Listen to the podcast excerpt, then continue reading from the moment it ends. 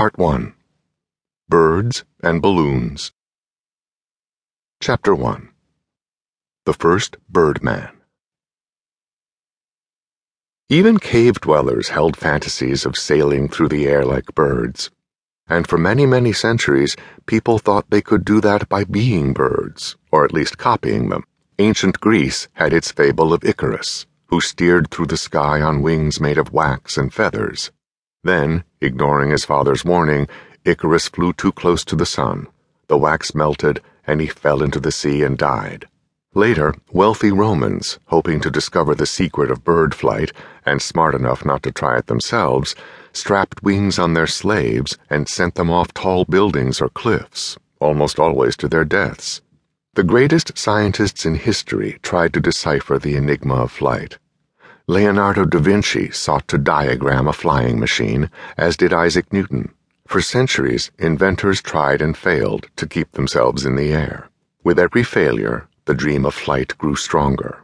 But the first successes were not with wings, but rather giant bags filled with gas. The first came on June 4, 1783, when two brothers, Joseph Michel and Jacques Etienne Montgolfier, built and Jacques Etienne successfully piloted a manned balloon over Annonay, France. Balloons quickly became all the rage. There is no describing the awe men and women felt floating in the air, and for the first time in human history, being able to look down at the trees, rivers, villages, and towns below. But still, balloons weren't really flying. There was no control. A balloon was either free and would be taken wherever the wind wished it, or captive, attached to the ground by a very long rope. The dream of cruising like a bird remained unfulfilled. So, experiments in controlled flight, winged flight, went on and continued to fail. Then, in 1891, a German engineer named Otto Lilienthal built a 50 foot hill outside his home near Berlin, Germany.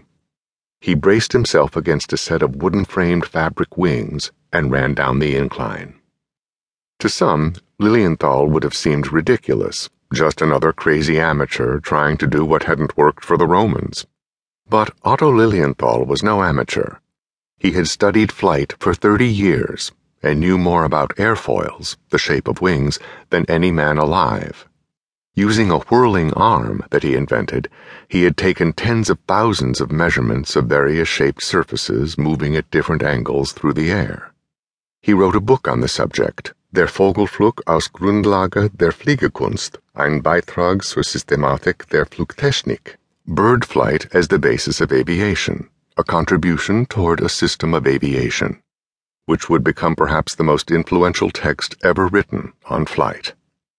After decades of research, when he thought he had finally solved the problem, Otto Lilienthal built his set of glider wings to the dimensions he had determined from his calculations.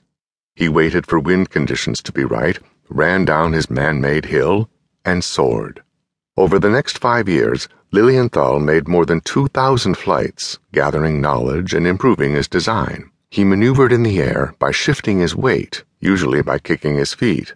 Photographers began to follow his every move, and images of the first Birdman were soon making their way around the world. But to fly, even in a glider only 50 feet off the ground, Lilienthal needed luck as well as skill. On August 9, 1896, his luck ran out. Experimenting with a movable tail, he stalled and then fell, breaking his spine. The next day, Otto Lilienthal died. In his last hours, he uttered one of aviation's most famous sayings sacrifices must be made. News reports describing Lilienthal's accident spread across the globe, including to Dayton, Ohio, and the headquarters of the Wright Cycle Company, Wilbur and Orville Wright, proprietors. Word of Otto Lilienthal's death, as Wilbur put it, aroused a passive interest which had existed since my childhood. And so, two brothers that no one outside their small community had ever heard of set themselves to furthering the work Otto Lilienthal had begun. They started with what they saw as the natural next step to Otto Lilienthal's wings gliders. But the Wright brothers were not alone in attempting to advance Lilienthal's research, nor did everyone agree that wings should be the basis of flight. In California, one of the world's most famous daredevils.